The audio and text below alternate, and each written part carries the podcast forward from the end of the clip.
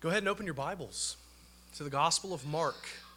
We're going to be in chapter 9, verses 14 through 29. If you don't have a Bible, there's Black Pew Bible that you can use. Um, we got Mark 9, 14 through 29. And this evening, we'll be looking at the account of Jesus casting a demon out of a boy at the bottom of the Mount of Transfiguration. Uh, now, this is a rather large portion of Scripture from Mark's Gospel. Um, it, it, it's the biggest portion that we've looked at so far. Uh, gen- generally, you'll remember we've looked at like two to six verses at a time. Uh, but this evening, we're, we're, looking at 16 verses in one go. Right? And within this long portion of Scripture, there are at least two major points that I can see, along with a handful of minor points to be made throughout. Uh, but that's way too much for one sermon, so I'm not going to attempt it. You're welcome. I would have had you here for two hours probably, and we're not going to do that.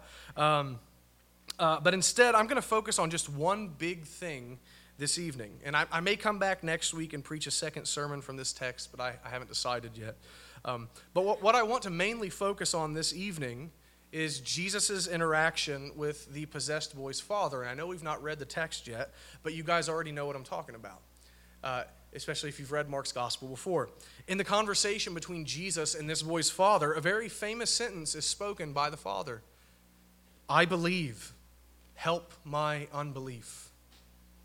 You see, the overarching theme throughout this passage is faith. Right? That, that's what strings everything together in these 16 verses. But in the conversation between Jesus and the boy's father, we, we're going to see the nature of faith and the need for faith. And so cat's out of the bag. Here's my summary of what I think that we find in their conversation. Faith is trusting in and depending on God's promises. Or to put it more robustly, faith is trusting in and depending on God's promises no matter what our present circumstances or feelings tell us is possible. Subtext if God has said it, he will do it, and we need to believe it and trust that he will. Right? And we will also see, in addition to that, that even weak faith can still be true faith if it has God as its object. That's very encouraging. So I hope to encourage you all this evening. If you're currently struggling to believe, or maybe a little bit fuzzy on, you know, what is faith, um, I hope that God encourages you to look to Him and believe Him. And if you find yourself in, in what you think is a hopeless situation, as I, I think many of you might, this evening, just from talking with you. My, my prayer is that God would teach you that He is able to help you and that you need only to trust Him to do it. So, with all that said, please stand with me as a sign of respect for our God for the reading of His inspired, inerrant, and infallible word. Mark chapter 9, verses 14 through 29. And when they came to the disciples, they saw a great, they saw a great crowd around them and scribes arguing with them.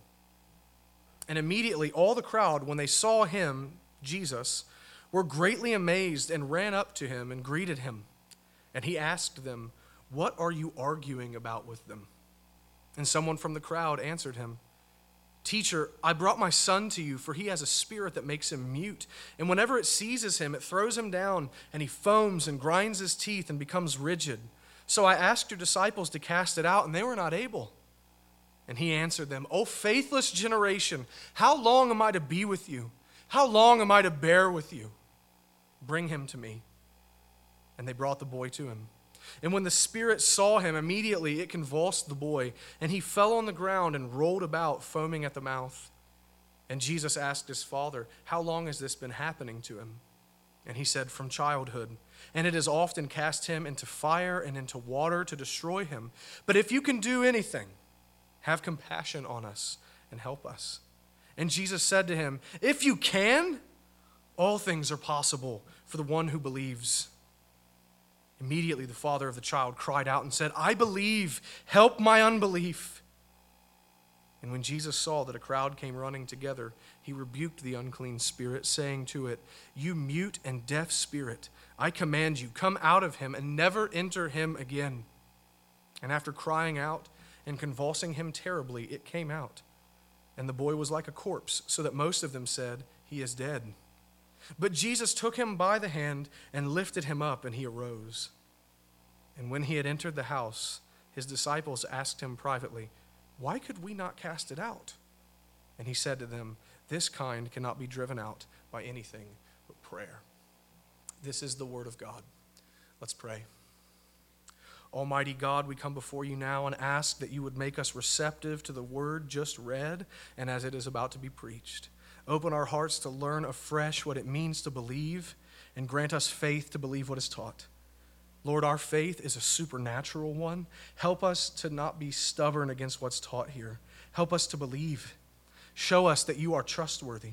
Show us that your promises are true and teach us to have faith. Lord, we pray along with the disciples, Lord, increase our faith. And we ask for this in Jesus' name and for his sake. Amen. You may be seated.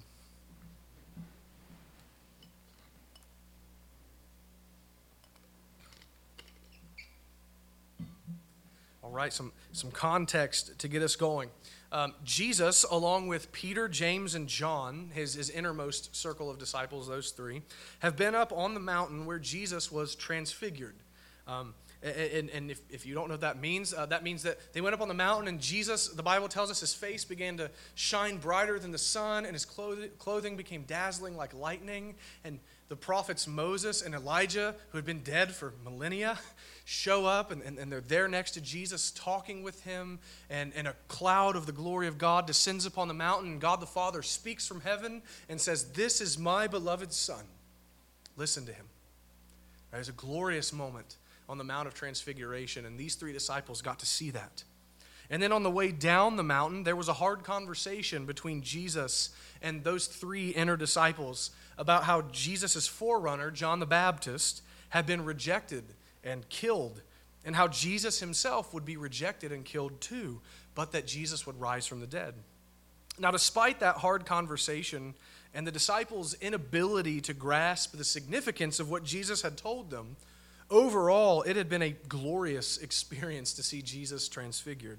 They had had what we often call in Christianese a mountaintop experience. They had been up in heaven with Jesus, so to speak. But now, as they come down from the mountain, it seems as if all hell is breaking loose.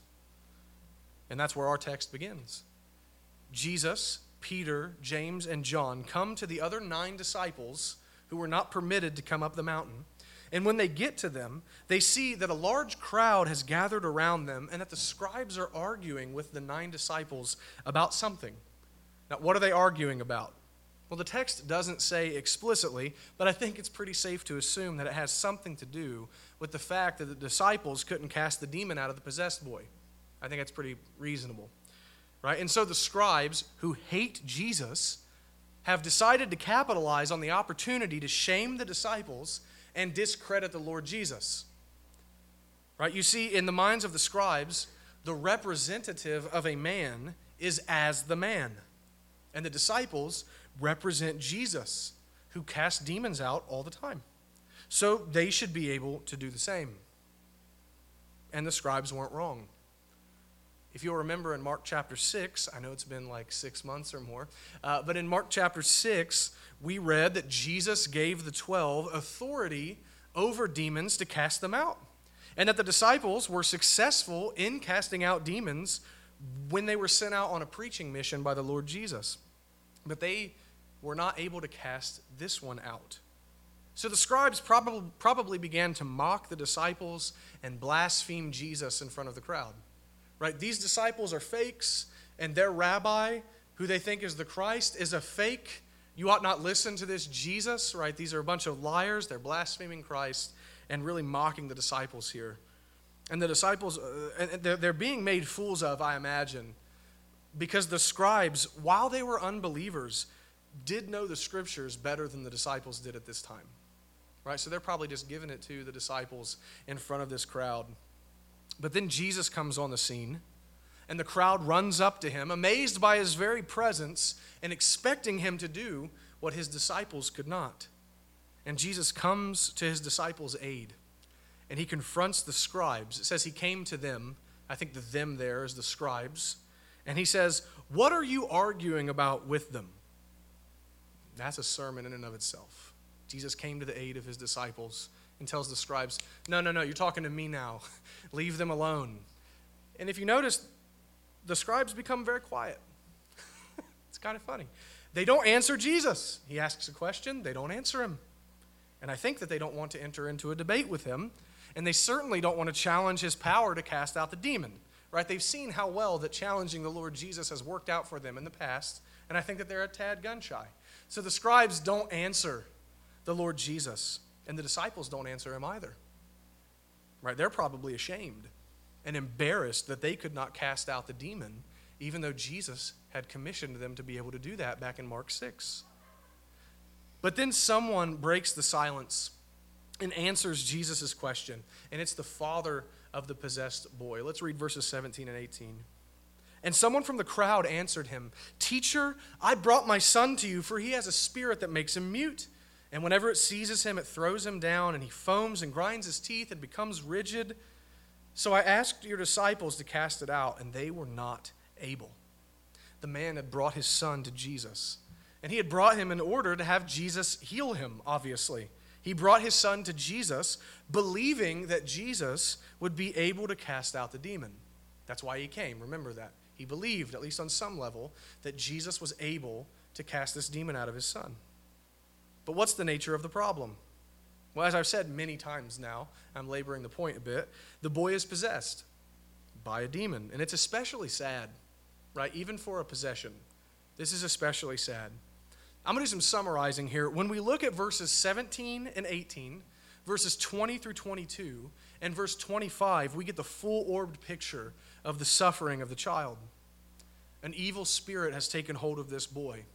And when it decides to act, when it decides to seize upon the boy, it throws him into what looks like what we would call an epileptic seizure. The boy falls down, goes rigid, foams at the mouth, grinds his teeth, and rolls around on the ground. And if you've ever witnessed someone having a seizure, you know it's awful. It's terrifying. Now, I've only seen videos. I've never been there to see one in person. I hope I never am. But it's a shocking scary, sad thing to witness. Not only that, but this was demonically induced.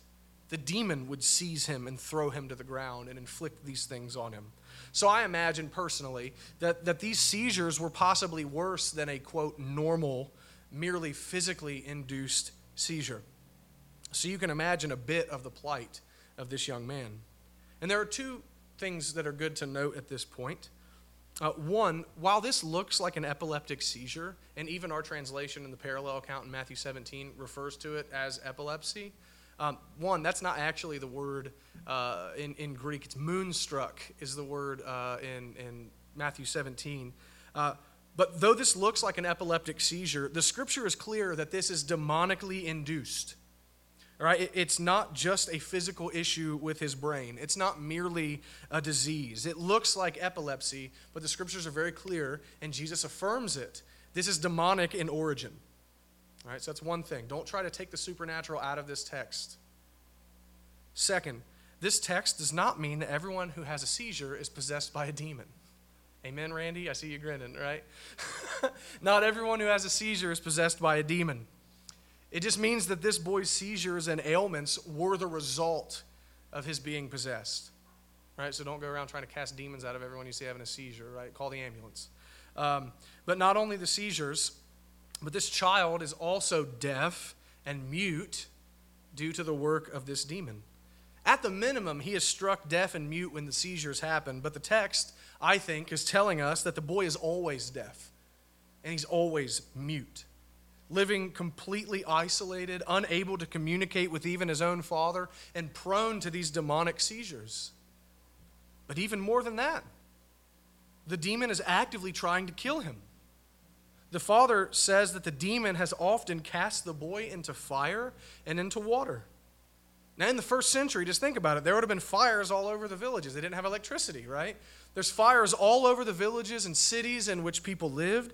And the demon, from what I can gather, would take hold of the boy and throw him in the fire and then cause a seizure so that he couldn't get out in an attempt to burn him alive. Or when the boy was passing by a lake or the sea or a well, or any body of water, the demon would throw him in and then cause a seizure so that he couldn't get out. And the boy can't yell for help. He's mute. In an attempt to drown him. And to top it all off, in verse 21, the father says, These things have happened to his son since he was a child. Since, since he was a little boy, these things have happened to him. And considering, this is my opinion, considering that the text continues to call him a boy, probably implies that he's under the age of 13 at this moment. But these things have been happening to him since he was a child, possibly even from infancy. This is horribly sad. Horribly sad. And, and we can't exactly explain how this demon came to possess him, especially at such a young age. The text doesn't say. But this is an especially awful situation. I'm sure it seems impossible to the father that anyone could help him. But this father, in desperation, brought his son to Jesus so that Jesus could heal him and cast out the demon.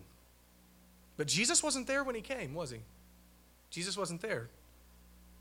I'm not, I'm not trying to make any kind of like meta point with that. Jesus wasn't there because he was up on the mountain with Peter, James, and John, right? He, Jesus has a physical body like us. He's truly human as well as truly God. He was up on the mountain. He can't be in more, place, more than one place at one time in his human nature.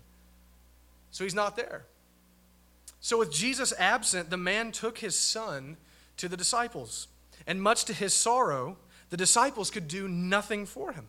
You can imagine, just for a moment, how crushed that this man was, how overcome with dread and hopelessness that he would have been. His one hope for his son's healing didn't work, and it was because the disciples couldn't do it. And then Jesus responds to the words of the Father in verse 19, and he answered them, O faithless generation, how long am I to be with you? How long am I to bear with you? Jesus issues a rebuke here, full of anguish and, and full of sorrow, right? This is a lament as well as a rebuke.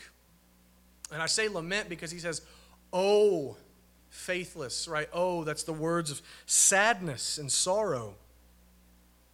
And I believe that it's a rebuke aimed at the disciples since they were the last ones mentioned in the Father's words. I think he's rebuking the nine, right? The nine disciples who, who, who were left down there.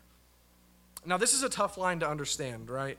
Oh, faithless generation, how long am I to be with you? How long am I to bear with you? This is a tough line to understand, but if I could uh, translate it myself in like my white trash version, I, I think Jesus means something like this You disciples, in this moment at least, are just as faithless as the rest of unbelieving Israel. You're just as faithless as the unbelievers. You're not acting any different than anyone else. You're not believing anything different than they do. How long am I to be with you and bear with you until you get it? I've been patient. I've taught you. How, what, what, will it, what will it take for you to believe? Jesus had given them authority to cast out demons, but now they couldn't. Now they were powerless to do it. And Jesus accuses them of being faithless. Again, at least in this moment, faithless. So this was a matter of unbelief. In my opinion, uh, this means one of two things that I'm not going to dig into much. I just want to lay them before you. Their faithlessness means one of two things. One, it could mean that the disciples ceased to believe the promise of Jesus, that they actually had the authority to cast out demons, and so they were faithless with regard to his former promise, and therefore unable to cast out the demon. Or, second, I tend to favor this understanding. The disciples had become self reliant in their attempts to cast out the demon. Why do I say self reliant? Well, if you look at verse 29, Jesus says this kind only comes out by prayer. Jesus says that in response to them asking, Why couldn't we do it? So Jesus is implying that they didn't even pray. They did, that is, they didn't even ask God to help them accomplish the task. Now, what does prayer have to do with faith? Well, prayer is the fruit of faith, depending upon God to empower you to do what He has commanded you to do, or asking God to do those things that He has promised. So, their lack of prayer shows a lack of trust in God, a lack of faith. But regardless of the specifics, Jesus said that in this moment at least, they were being faithless. They were not trusting in his promises or depending on his power. And that tells us that the major theme of this whole passage is faith. And I think that Jesus intends to show his disciples here, and us by extension, what faith is and what it can accomplish. And he's going to do it through this Father. So Jesus gives a stern rebuke to his disciples but then he says something beautiful and full of hope Bring him to me. Bring the boy to me. Jesus is now about to act for this man and his son. The disciples have failed to cast out the demon, but now Jesus is going to fix what they could not, right? So the spotlight is where it should be now. It's on Jesus. The man brought his son to see Jesus and be healed, and now Jesus says, Bring him here. And I want you to see that. This is important. Though Jesus never explicitly says, I'm going to heal your son, it is nevertheless implied, isn't it? Bring him to me. The, the man came so that Jesus would cast out the demon, and now Jesus says, Bring the boy to me. As far as I'm concerned, this is an implied promise, and this is going to be important here in a minute. This is an implied promise, and everyone there would have understood that. We understand that just by reading the text. Jesus is about to heal this child and cast out the demon. He is just as good as promised the man that he's going to do so. And then we read verses 20 through 22. And they brought the boy to him. And when the Spirit saw him, immediately it convulsed the boy, and he fell on the ground and rolled about, foaming at the mouth. And Jesus asked his father, How long has this been happening to him? And he said, From childhood. And it has often cast him into fire and into water to destroy him. The demon, no doubt recognizing the presence of the Son of God, rages and thrashes the boy once more in fierce hatred of both God and man. As I've said before, this is an awful scene. Here is this child, probably less than 13 years old, covered in burn scars, deaf, mute, and having a seizure, completely under the control of this evil spirit. You can imagine the raw fear coursing through all who saw it, but especially the father. You would never get used to this. No matter how many times you had seen it as a parent, you would never be used to this. Especially if you knew it was demonic in origin. This poor boy is completely helpless. But a question arose in my mind as I studied these verses, like the, the, the whole thing, but especially here where, where Jesus asks for some background. My question is this Why does Mark record so much detail about this whole situation? Why? Why does Mark record not only the present seizures, but also the backstory of this happening for years and the demon's attempts to kill the child? And why the repetition, right? So far, it seems like the same thing's being said of this child a couple of different times. Why the repetition so far of how bad the situation is? These details don't seem to progress the story. They don't. They, they certainly add a human element to it, and, and they no doubt are reflections of Peter's eyewitness account that he has conveyed to Mark. Right? The things he saw, the things he heard. But why all these details? Why did the Spirit of God inspire Mark to record all of this? I think that it's so we can see just how hopeless this whole situation was to the boy's father and to the disciples who were there, so that we can get a taste of how hopeless this is. I mean, think about it, right? Like, if we're going to be honest, we, we've just learned of this boy and his problem a few minutes ago. By my clock, 24 minutes ago. We learned about this for the first time. But this is actually, this is history, right? This isn't a story. This has actually been going on for years since his son was a child, a little child. The father has lived his life in a state of constant worry for his son, constantly trying to make sure that he doesn't die at the hands of this demon. It's been ongoing, no rest, no peace. And to top it all off, the disciples weren't able to help him. What hope does this man have? The situation seems impossible. It's gone from bad to worse almost. It seems as if this child is destined to one day die because of this unclean spirit.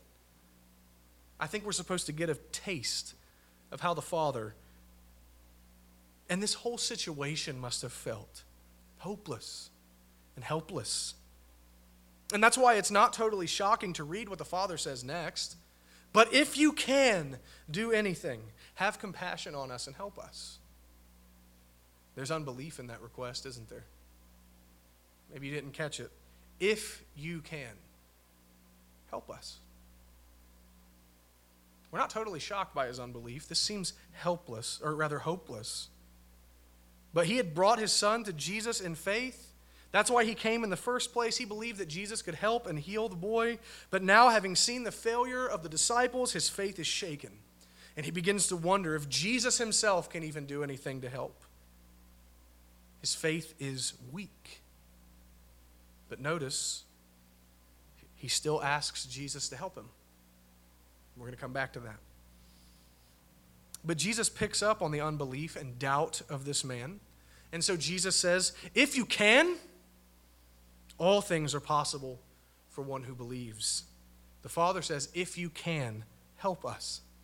And Jesus throws his own unbelieving words back at him and says, If you can, right, in less formal English, if this were typed on Facebook, there would be a question mark and an exclamation point next to each other, right? If you can, I think the essence of what Jesus is saying here is what do you mean if I can? Of course I can heal your son. Of course I can cast the demon out. I'm the Son of God. But my ability is not the issue. All things are possible for one who believes. I can do anything. The question is do you believe that I can? I think that's the essence of what Jesus is saying here. Jesus tells the Father that this seemingly impossible thing, casting out the demon, is absolutely possible if the Father believes that Jesus can do it. So, in this instance, follow with me, we see that Jesus is going to do a miracle in response to faith. Now, sometimes Jesus does miracles without respect to the faith of the person. Many miracles in the gospel accounts have no reference at all to the faith of the person for whom Jesus does the miracle. But other times, Jesus heals in response to faith. So, though Jesus is able, know this, though Jesus is able and free to heal and cast out demons apart from anyone's faith, he often chooses to do it as a response to faith. And this is one of those times. But Jesus tells the man, All things are possible for one who believes. If this man will believe, then his son will be healed and the demon will be gone. Now, at this time, I think I need to chase a few rabbits, make a few clarifications, and explain a few things. So, dial in with me. First, this is one of the most abused verses in the entire Bible. This verse and ones like it. Some of you are grinning because you knew I was going to clarify this. This is one of the most abused verses in the whole Bible. Many people will take this sentence, all things are possible for one who believes, and they will remove it from its context, and they will say that their wishes will come true if they just believe.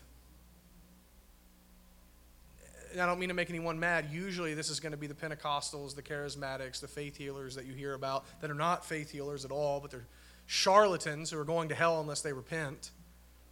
But people will take this and say, if they just have enough faith, that God will do whatever they believe He will do. If they just have enough faith, they will certainly get whatever they desire. If you just believe hard enough, God must do whatever you ask. And that's not true. It's just not true. Now, Jesus doesn't flesh this out for us here because he's not giving this man a doctoral dissertation on faith and the will of God. This man's son is lying on the ground having a demonically induced seizure. Now is not the time for Jesus to flesh this out in a systematized way. But we have to remember that this verse comes to us in a particular context and also in a larger context of the whole Bible. So we believe in sola scriptura, that is, we believe Scripture alone is our authority for faith and practice. And we believe in tota scriptura, that is, all of Scripture must be taken into account whenever we're thinking through doctrine, right? We're just in general. So, Scripture alone and all of Scripture. And in the context of the larger uh, of the Bible itself as a whole, John tells us something important in 1 John chapter 5 verses 14 and 15. It's important for this issue.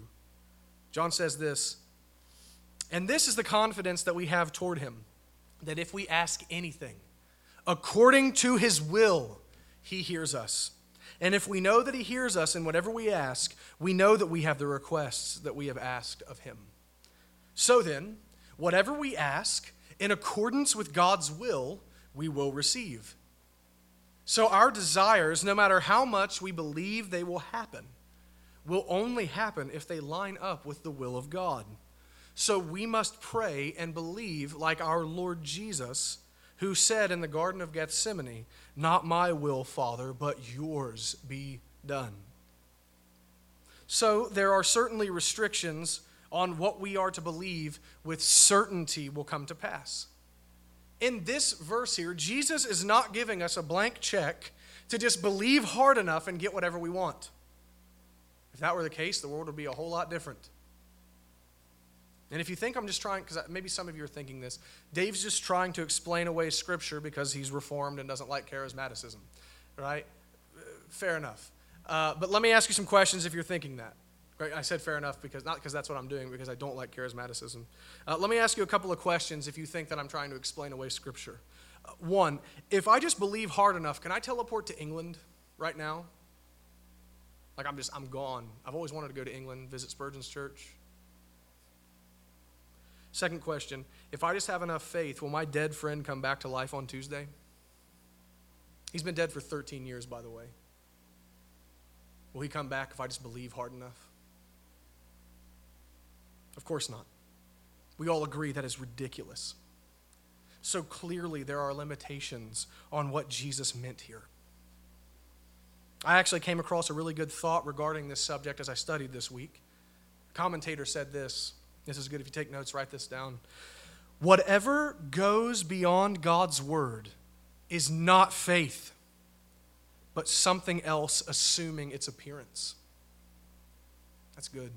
Whatever goes beyond God's word is not faith, but something else assuming its appearance. We are to believe with absolute certainty only those things that God gives to us in the word. To believe that God will certainly do anything that he has not promised in Scripture is not faith, it's presumption. To believe that God is certainly going to do something for you that He has not told you in His Word He is going to do is presumption. It's presuming to tell God what to do. And that is blasphemy. And so, we are only to believe with utter certainty that those things that are promised to us by God in Scripture will come to pass. Anything else is something other than faith. Now, with that said, I have to clarify something you need to know that it's okay to ask God to do things that He hasn't promised in Scripture. It's okay for you to ask. It's okay for you to believe that God is able to do something for you or for someone else and then ask Him to do it. That's okay, provided that you submit your request to the sovereign will of God and admit that you do not know what He will choose to do.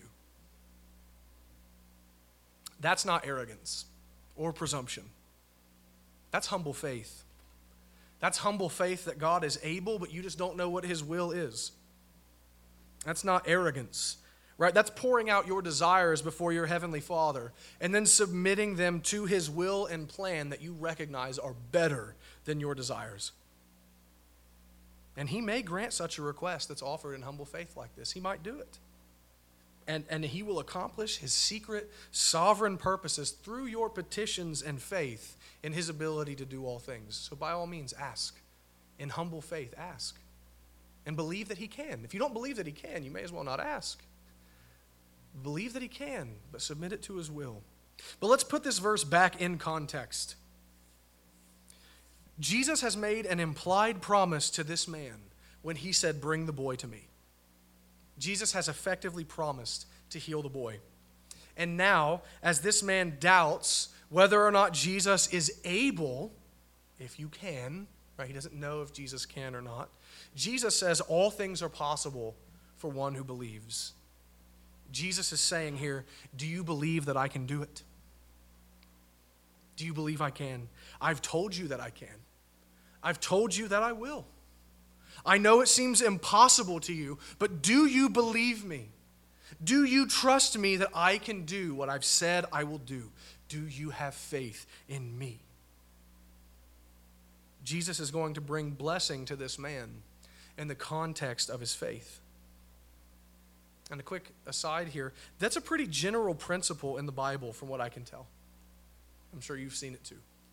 God communicates blessings to us, and he keeps his promises to us through faith, through our relying on and believing that he will do it.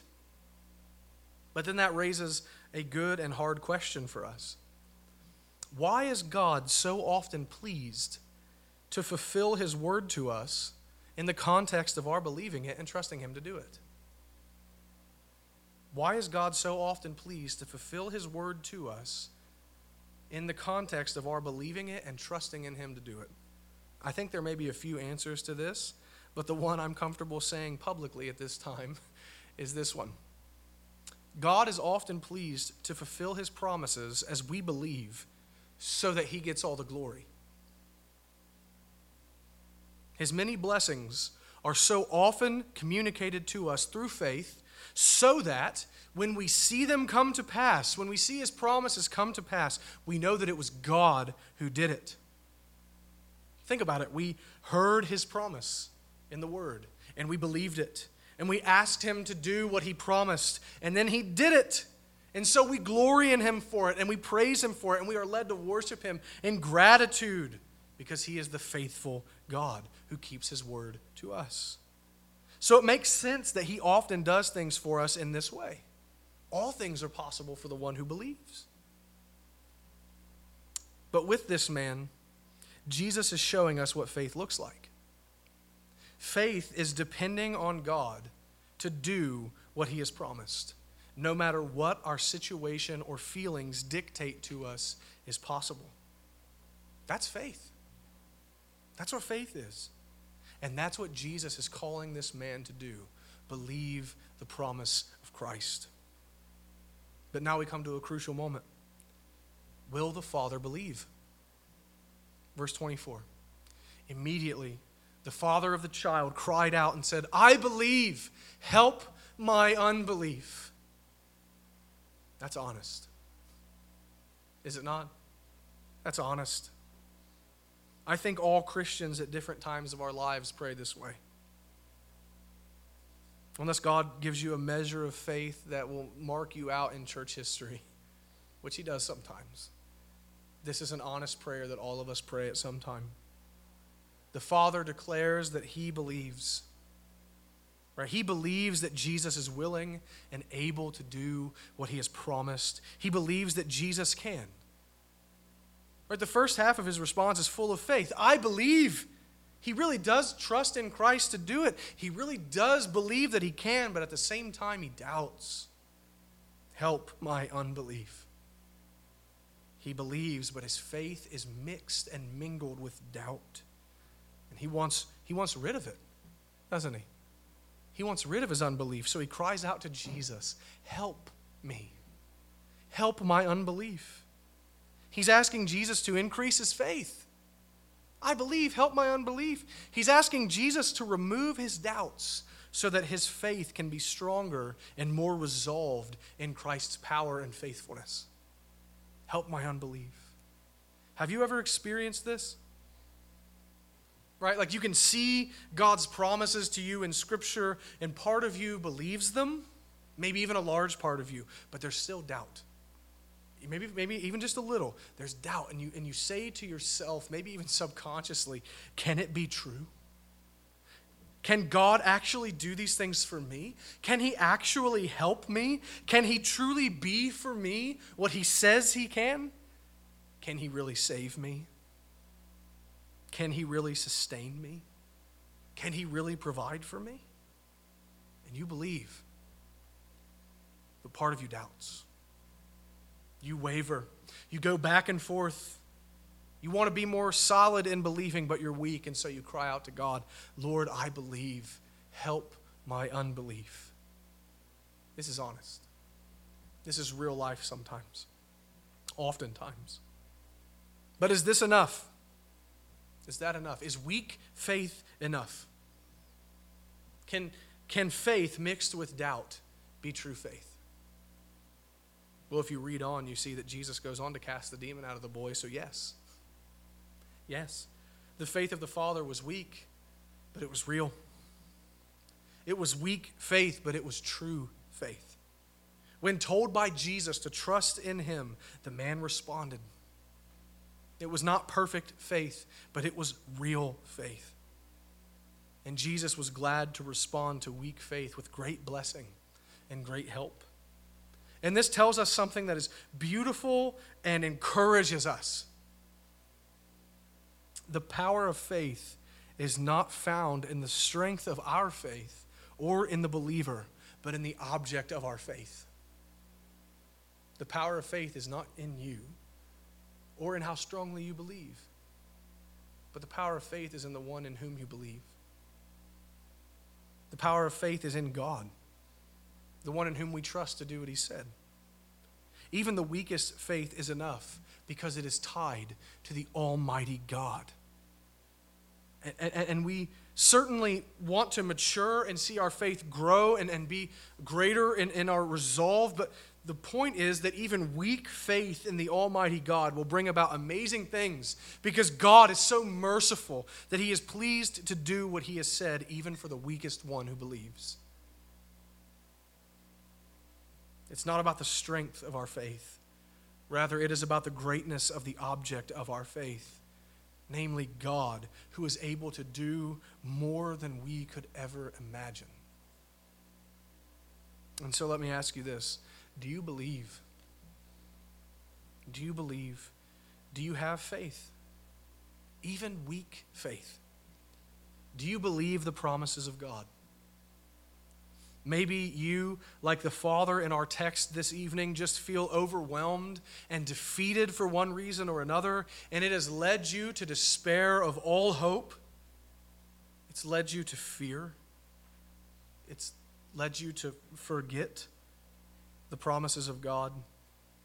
Maybe your situation, whatever it is, just seems hopeless, like the man in our text. But let me encourage you all things are possible for one who believes. Believe the promises of God revealed to you in His Word, He will keep them. You need only to trust in Him to do it. So let me, let me speak very pastorally to you, and it's going to take a minute to get through it. But let me be as pastoral as I know how with this sermon right now. All things are possible for one who believes. Do you worry that you're too sinful to be saved? Hear the promise of God. Romans 10 14. For everyone who calls on the name of the Lord will be saved. There's your promise. Anything is possible for one who believes. Believe. It's not about an emotional experience. Believe in the Lord Jesus Christ and you will be saved. Trust in his promise that he will save you by his life, death, and resurrection and be saved. Do you worry that you've sinned too much for Christ to keep you in his grace? You've been converted, but you wonder, can he keep me? Hear the promise of God, John 6 37. All that the Father comes to me, or gives me, will come to me. And whoever comes to me, I will never cast out. Do you find yourself hopeless about financial difficulties that you don't know how you're going to survive? Hear the promise of God, Matthew 6:33. But seek first the kingdom of God and his righteousness, and all these things, your needs, will be added to you. Are you hopeless about the future of the world? Hear the promise of God. Psalm 22, verses 27 and 28. All the ends of the earth shall remember and turn to the Lord, and all the families of the nations shall worship before you. For kingship belongs to the Lord, and he rules over the nations. Are you convinced that you'll never be able to kill a certain reoccurring sin in your life? And you think there's just no way I can ever get over it. There's no way I can ever stop this sin. Hear the promise of God, Romans chapter 6, verse 6 and 14. We know that our old self was crucified with him in order that the body of sin might be brought to nothing, so that we would no longer be enslaved to sin. For sin will have no dominion over you, since you are not under law, but under grace. Sin will have no dominion over you. Believe the promise of God. Do you despair because of your current suffering, whatever it may be? Hear God's promise, Romans 8 28. And we know that for those who love God, all things work together for good, for those who are called according to his purpose. Do you worry that you'll never be able to manage the pain of loss or God saying no to your most desired request? Hear the promise of God. 2 Corinthians 12 9. But he said to me, My grace is sufficient for you, for my power is made perfect in weakness. Do you fear that you'll never learn contentment with your present situation? Hear the promise of God, Philippians 4:13. I can do all things through him who strengthens me. That's about contentment. Do you wonder if God actually cares about you at all? Do you worry that God doesn't care? Hear the promise of God, Psalm 34 18. The Lord is near to the brokenhearted and saves the crushed in spirit. Do you feel abandoned, forsaken, and lonely? Hopeless because you feel as if you have no one. Hear the promise of God, Hebrews 15:5. I will never leave you nor forsake you. And again, Psalm 27, verse 10 For my father and my mother have forsaken me, but the Lord will take me in. Lastly, are you tired and weary and just feel as if you don't know if you'll have the strength to persevere to the end? Hear the promise of God, Isaiah 40, verses 29 through 31. He gives power to the faint, and to him who has no might, he increases strength. Even youths shall faint and be weary, and young men shall fall exhausted. But they who wait for the Lord shall renew their strength.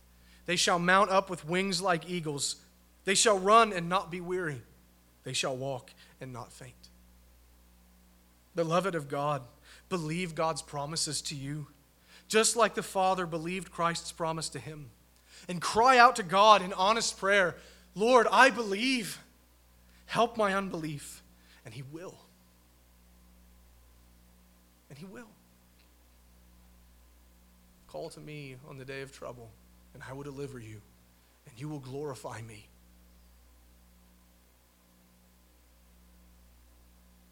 He promises to hear and come to your aid because He loves you. And through faith in His word, watch Him strengthen you and come to you and do all that He has said. And remember, weak faith is still true faith if it is in God. God is pleased to help his weak children, so believe, even if it's with weak faith. Look to the Lord Jesus Christ, cry out to him, believe his word, and he will help your unbelief. Let's pray. Our great God, we thank you for the promises, the precious promises towards us in your word that you will take care of us, that you will sustain us, that you will save us, that you will preserve us, that you won't cast us out, that you will provide for us, that you will be there for us. We thank you and we stand amazed at how kind you would be to sinners. Lord, I pray that you would increase our faith, and if we have any unbelieving among us, I pray that you would grant them faith to believe Christ's promise that through his death and resurrection, he will save them if they believe.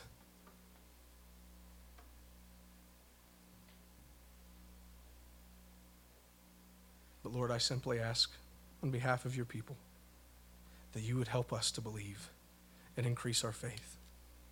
We pray this in Christ's name. Amen.